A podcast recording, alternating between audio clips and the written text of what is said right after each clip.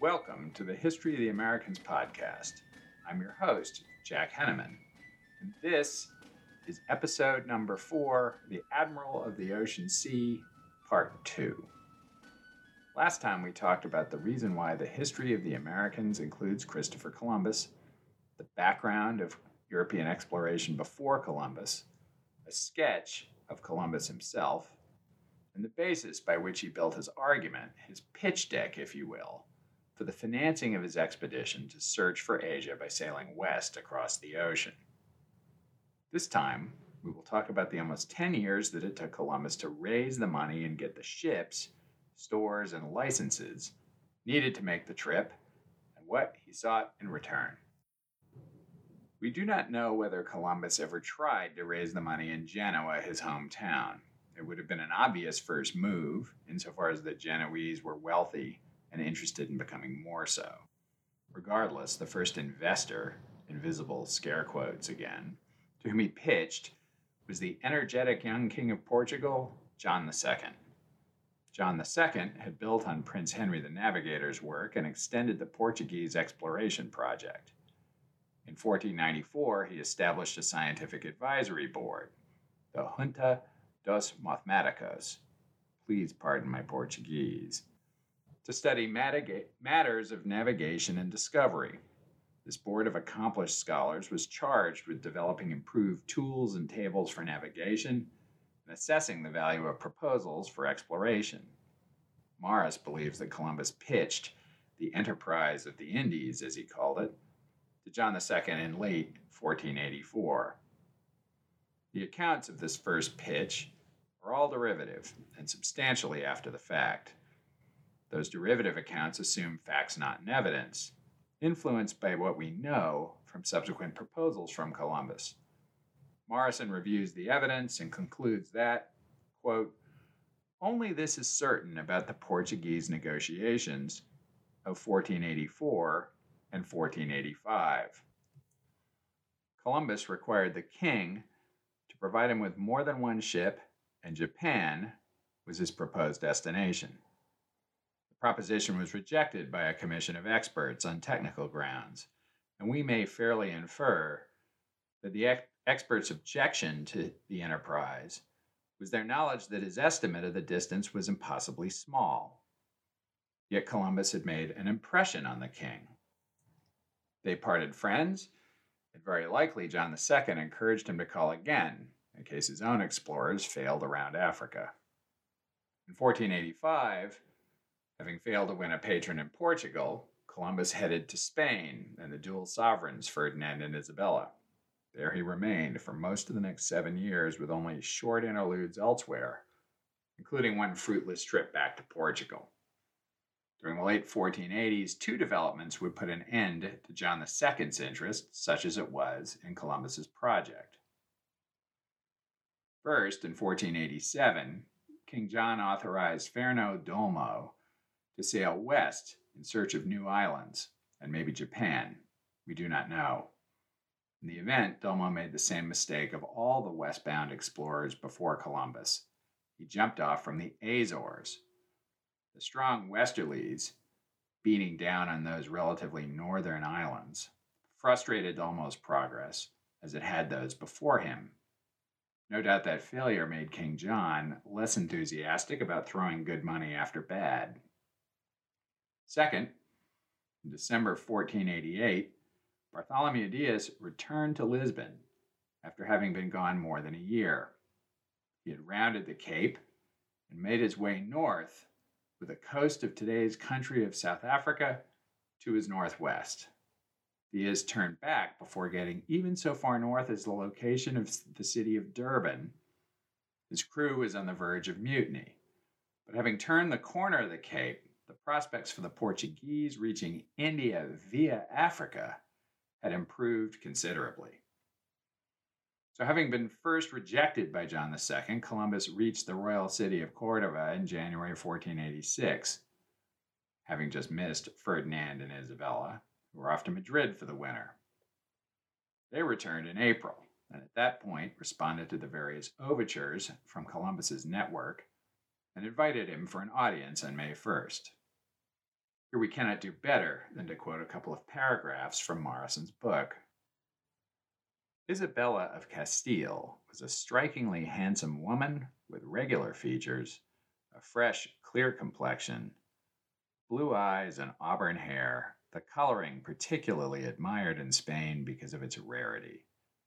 Her manners were gracious, dignified, and affable, and she showed such tact in dealing with people as to gain an ascendancy over her turbulent subjects that no king of Castile could boast. She was simple in her tastes, temperate in her diet, and only tolerated frivolous entertainments at her court in the hope of weaning young ruffians of the nobility from their savage amusements. For the internal problems of Castile, which were many and complicated, she showed a statesman's grasp and pursued a policy with tenacity and skill. When once she had given her confidence to a man, he could count on her unwavering support. Her piety and exemplary moral conduct were such that even in the corrupt court of her brother and predecessor, no scandal was ever breathed against her name. Christopher Columbus and Isabella the Catholic were of the same physical type, very similar in character. She was his senior by only four or five months. Surely some spark of mutual comprehension and understanding passed between them when Columbus was first presented to her in the audience chamber of the Alcazar of Cordova. Unquote. Now, before we get to Isabella's answer, a little context is in order. Mo- Morison again. Since their marriage in 1469, Ferdinand and Isabella had curbed the power of the nobles and strengthened that of the crown, restoring internal order, and succeeded in arousing the economic energies of Castile in a variety of directions and to an extent previously unknown. They had liquidated the secular struggle with Portugal by renouncing West Africa and securing the Canaries, whose conquest, a dress rehearsal for that of America, was already underway.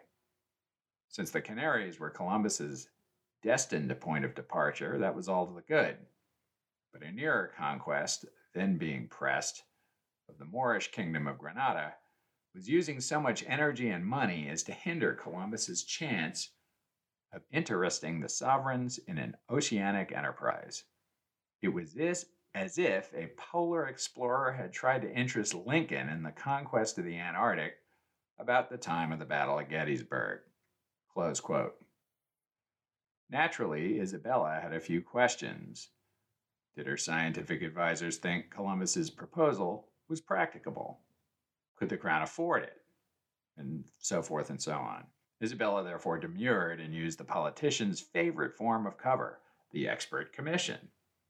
She charged Fray Hernando de Talavera, the scholarly prior, prior of Prado, to organize an ad hoc advisory board to assess Columbus's proposal. In the meantime, she put Columbus on a modest allowance and arranged for him to stay with a local noble. So began a deeply frustrating period for Columbus. The Talavera Commission would ultimately take more than four years to report its findings. There's a shocker. During which Ferdinand and Isabella were largely distracted prosecuting their war against the remaining Muslims in Spain. Columbus did not, however, sit on his hands. In 1488, he went back to Lisbon at King John's invitation, only to have his hopes for Portuguese sponsorship terminally dashed when Diaz returned at the end of that year with the news that he had rounded the Cape of Africa. Shortly thereafter, Columbus returned to Spain. Columbus dispatched his mapmaker brother Bartholomew to pitch the deal to Henry VII, the King of England. It is not clear from the sketchy historical record whether Henry VII was intrigued or not but he obviously did not end up financing the venture. In 1497, a mere four years after Columbus had returned with the news that a lot of land lay a relatively short distance to the west, Henry did engage the Italian explorer John Cabot, his real name was Giovanni Caboto, to explore the coast of North America and perhaps find a northwest passage to the Indies. So Henry may have found the Columbus project plausible but was by inclination a fast follower rather than a disruptive investor. In any case, by 1490, Columbus, Bartholomew Columbus, was across the channel trying to secure the interests of Charles VIII of France. The French king wasn't any more interested than Henry, but his older sister, Anne of Beaujeu, promoted the expedition in court and gave Bartholomew a bed and a job. The possibility of French sponsorship must have remained credible at some level, insofar as Christopher himself was preparing to leave Spain for France to pitch the deal personally as late as 1491. If you have been following closely, the Talavera report was to take more than four years from 1486, and Columbus was still looking to France in 1491.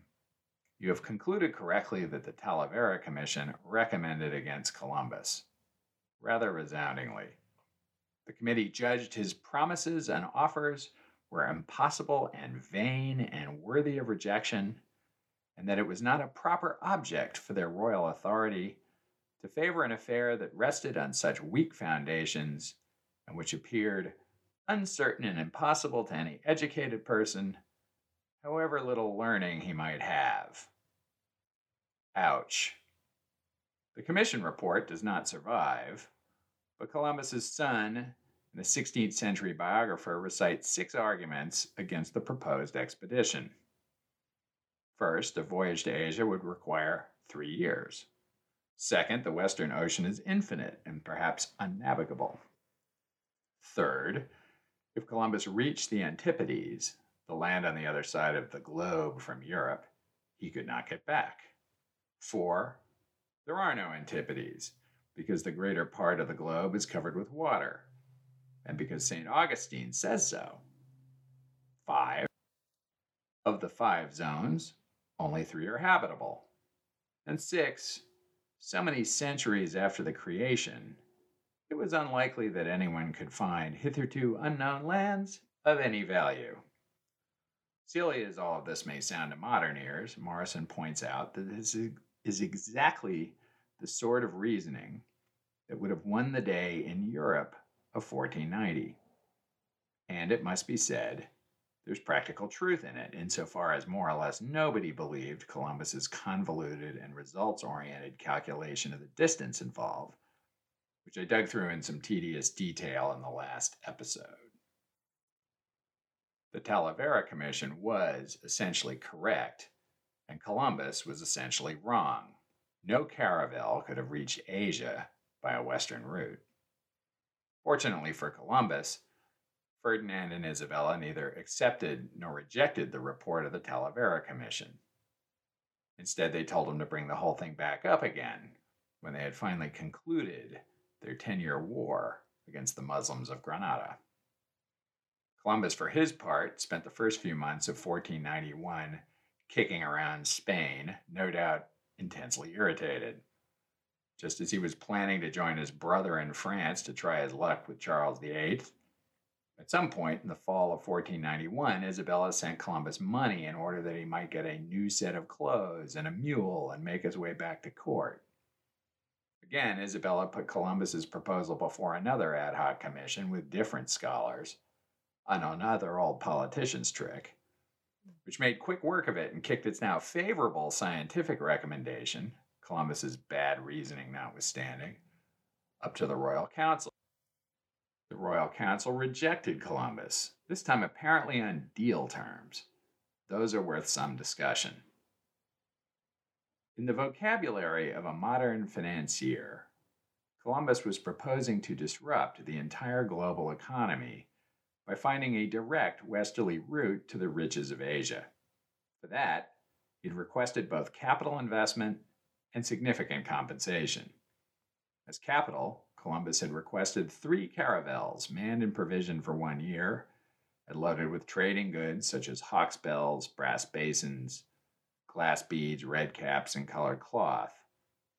As compensation, Columbus demanded that in the event of success, he become a caballero, so that he and his descendants would be called Don this or that, that he be appointed Great Admiral of the Ocean, with all the rights and privileges attaching to admirals of Castile, that he be perpetual viceroy and governor of all islands and mainlands that he might discover, and that he and his descendants get a tenth part of all revenues and precious metals derived from these lands, and have the privilege of freighting an eighth part of all ships trading with the countries he discovered. On January 2, 1492, Columbus joined the victory procession that entered Granada. Then the axe fell for him. Before many days, he was informed that his enterprise was absolutely and definitely rejected. Sovereigns themselves confirmed this at an audience which they meant to be final and in which they wished him bon voyage. You can sort of see how bummed he must have been. After six and a half years of waiting in Spain, Columbus was done. He saddled his mule, loaded his saddlebags, and headed out of town toward France. And then, as a bolt from the blue, everything changed again.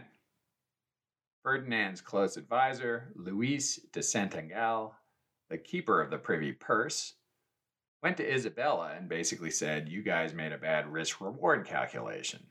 The three caravels aren't very expensive. You don't have to give Columbus any of that other stuff if he doesn't succeed. And if it turns out that Columbus pulls this miracle off for some other country, we really will kick ourselves for turning him down. Isabella sent a messenger to retrieve Columbus, who'd only made it about 10 miles, and the parties got to work on the definitive agreements. No, seriously, this deal was as lawyered up as a Silicon Valley Series A round. Morison, writing 80 years ago, described the deal in words that any corporate lawyer today would understand.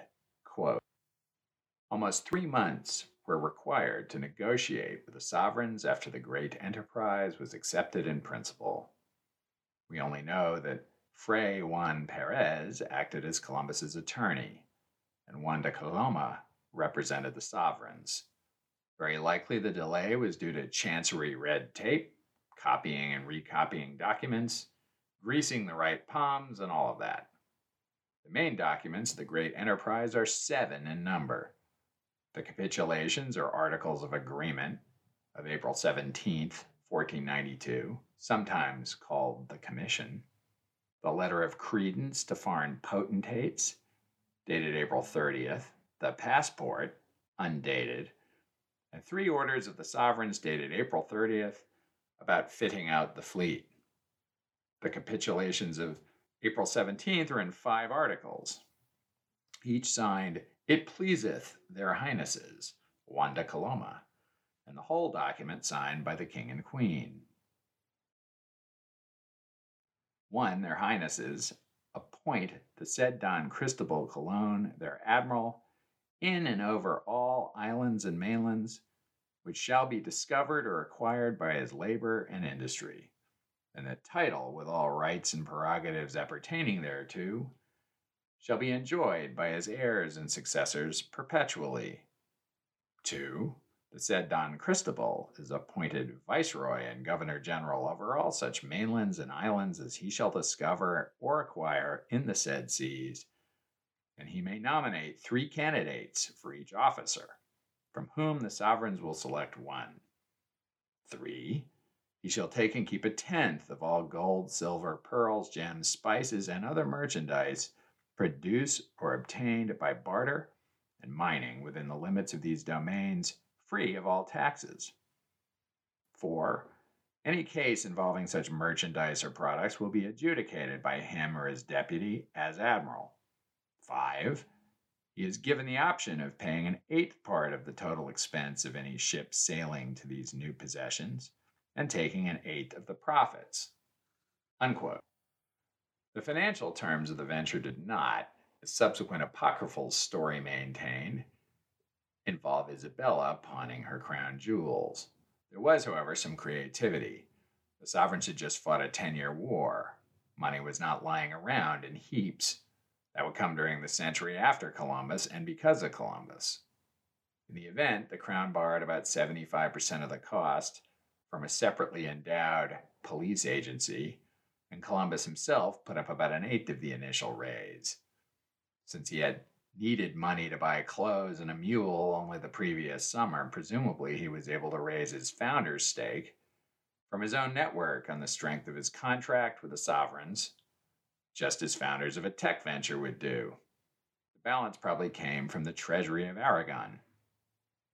With that, Columbus had the money, the licenses, the mandate of the Spanish crown, and the possibility of upside, all of which he needed to acquire, man, and equip his famous ships.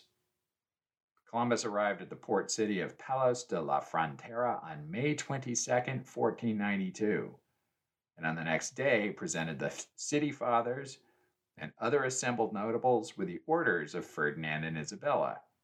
It read in pertinent part, blah, blah, blah. Therefore, we command that within 10 days of receiving this, our letter, you have already and prepared two equipped caravels, as you are required by virtue of the said sentence, to depart with the said Cristobal Colon, whither we have commanded him to go. And we have commanded him to give you an advance pay for four months for the people who are to sail aboard the said caravels. And in the other caravel that we have commanded him to take, whatever is commonly and customarily paid on this coast to the people who go to sea in a fleet. Unquote. And so on and so forth, all in a very regal and well drafted way. In short, the taxpayers of Palos were ordered to cough up two specified caravels, the Nina and the Pinta, and Columbus was to rent a third ship, his flagship Santa Maria. All were to be crewed and provisioned within 10 days. Kings and queens are not always good at sweating the details. In any case, for all sorts of perfectly predictable reasons, it took 10 weeks instead of 10 days to get ready for sea. Morison characterizes this as good luck, insofar as he suggests that had Columbus sailed via the Canaries and the Easterlies in June 1492 rather than August, he could not possibly have avoided some sort of twister, by which Morison meant hurricane. Of course, for those of us who have just made it through the 2020 hurricane season on the Louisiana coast, the later departure would not seem improved Columbus's odds in the least. In the event, as we shall see, Columbus and his expedition were very lucky in their weather, at least on the trip west. Sadly, nobody knows exactly what Nina Pinta and Santa Maria looked like. There is no contemporary painting or drawing of a single ship in which Columbus sailed, so the many supposed depictions are all to some degree speculative. Morison goes on for more than 30 pages about the three famous ships and caravels in general, the first European ships that could tack close against the wind. It's all quite interesting and yet another reason to read The Admiral of the Ocean Sea, but it's far enough afield from the project of this podcast that I'll spare you. Now we'll take a quick look at the officers and crew of the first voyage and finish up this episode with a glimpse at Spain's most fateful decision other than sending Columbus on the first voyage. While we can be quite certain that Columbus never said, Our people are our most important asset, or anything else that sounds like it came from the mouth of a modern human resources functionary, it was nevertheless the case that it was essential to recruit capable men, they were obviously all men, with a wide variety of skills. This was not easy for Columbus to do because he did not come from Palos, and he was not even Spanish. I was a foreigner bearing nothing but a bunch of letters from the remote sovereigns. To persuade 90 or so suitably skilled men to sign on for a voyage that had never been accomplished. As it happens, he had three advantages, although the third would come back to haunt him. First, he had legal and bureaucratic advantages. The sovereigns were footing the bill and paid four months' wages in advance to be held for the sailors on their return. More importantly, they had suspended all civil and criminal legal processes against men who signed on with Columbus, with a promise of a pardon when they returned. Well, this gave rise to the criticism in later centuries that Columbus had been saddled with a wretched hive of scum and villainy. Morison looks at the objective measure of their performance on the first voyage and the fact that many of them signed up for subsequent trips with Columbus with no such incentive, and concludes he got pretty good men, neither riff nor raff, at least as measured by the standards of the day. We shall see in the next episodes that they did some pretty nasty things. The issue is whether they did more of such nasty things because they were particularly nasty men attracted by the pardon, or because the norms of Spanish sailors in the late Middle Ages permitted no end of nasty things. More likely the latter. Second, Columbus got lucky, and not for the first time. There was living in Palos an ancient mariner called Pedro Vasquez de la Frontera. Pedro Vasquez had, in his salad days, sailed on Portuguese voyages of exploration, including the trips more than 40 years before that discovered the two westernmost Azores, Flores and Corvo. He had pursued the mythical island of Brazil, not the only mythical island with a now familiar name, and sailed to the latitude of Ireland in the north. Pedro Vasquez came forward with his ancient mariner stories, and in the words of a witness years later, encouraged the people and told them publicly that they should all go on that voyage, and they would find a very rich land, and he said it publicly in the plazas. Sadly, Pedro Vasquez did not live to learn that he was right. Somebody murdered him before Columbus returned from the first voyage. Third, and most importantly, Columbus fell in with Martin Alonso Pinzon and his seafaring family. Martin Alonso took command of Pinta, and his younger brother as his master.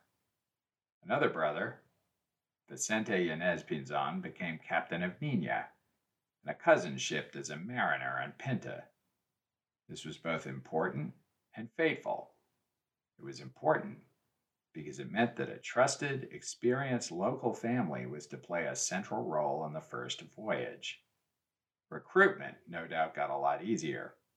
It was fateful because the Pinzons would become competitors with Columbus in the contest for the credit, titles, and emoluments that came with the first voyage's discoveries, leading to litigation in the 16th century that lasted almost 50 years.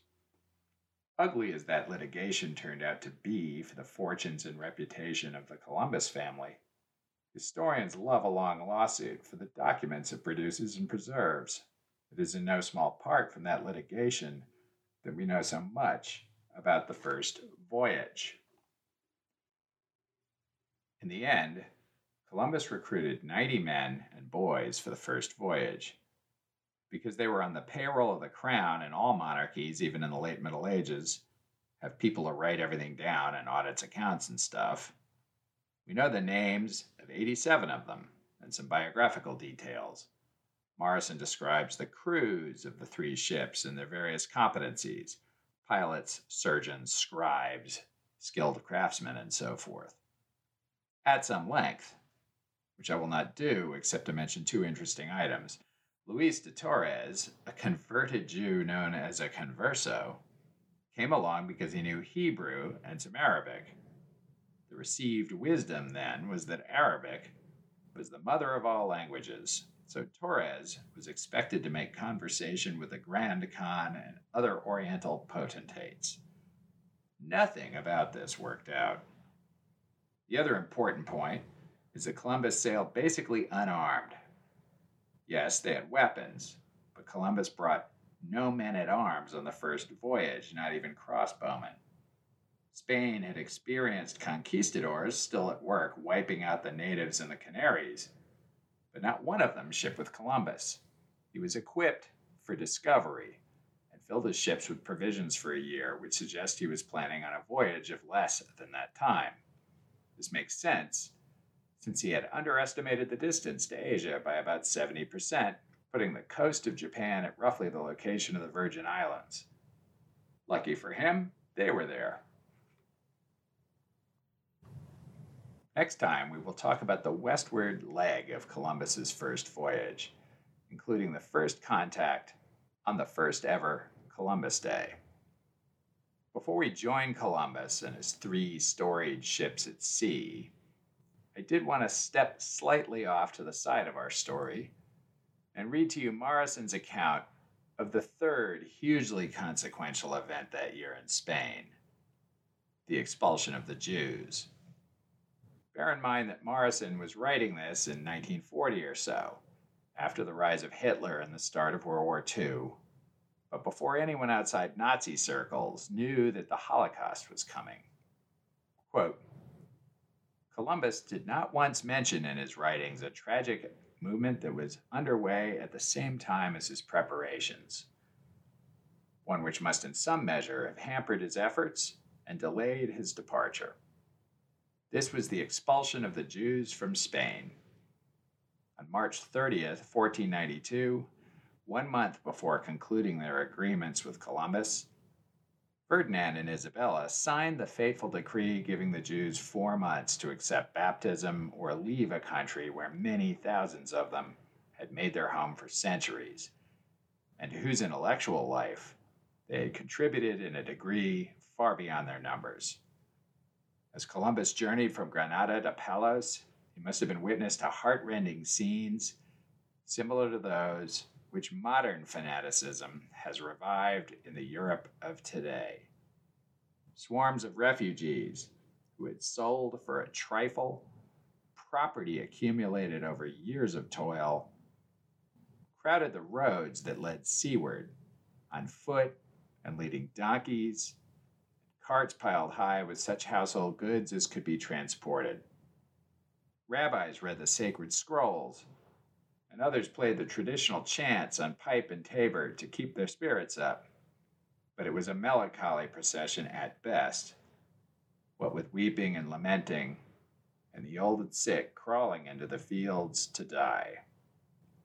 When they arrived at Puerto Santa Maria, and for the first time beheld the ocean, the Jews raised loud cries and invocations, hoping that Jehovah would part the waters and lead them dry shod to some new promised land camping where they could find room, or crowded aboard vessels that the richer Jews chartered. They forlornly awaited the order to leave. Finally, word came from the sovereigns that every Jew bearing ship must leave port on August 2nd, 1492, the day before Columbus set sail. Perhaps that is why he waited until the following day. But even then, he did not avoid sailing in unwanted company. Sixty years later, an old man deposed in Guatemala testified that he had been grommet on a ship of the Great Migration that dropped down the Rio Saltes on the same tide with a Columbian fleet. And by curious coincidence, when his ship was sailing back to northern Spain after discharging her cargo of human misery in the Levant, she saw Pinta, returning from the great discovery, and heard news that in due time would give fresh life to this persecuted race. Unquote. On that somber and prescient note, we will end today's episode. As usual, please send me comments, criticisms, corrections, and questions by email at thehistoryoftheamericans at gmail.com or on the website for the podcast, thehistoryoftheamericans.com. And if you like what you hear, please give us a good rating in your podcatcher and tell all your friends. Thank you.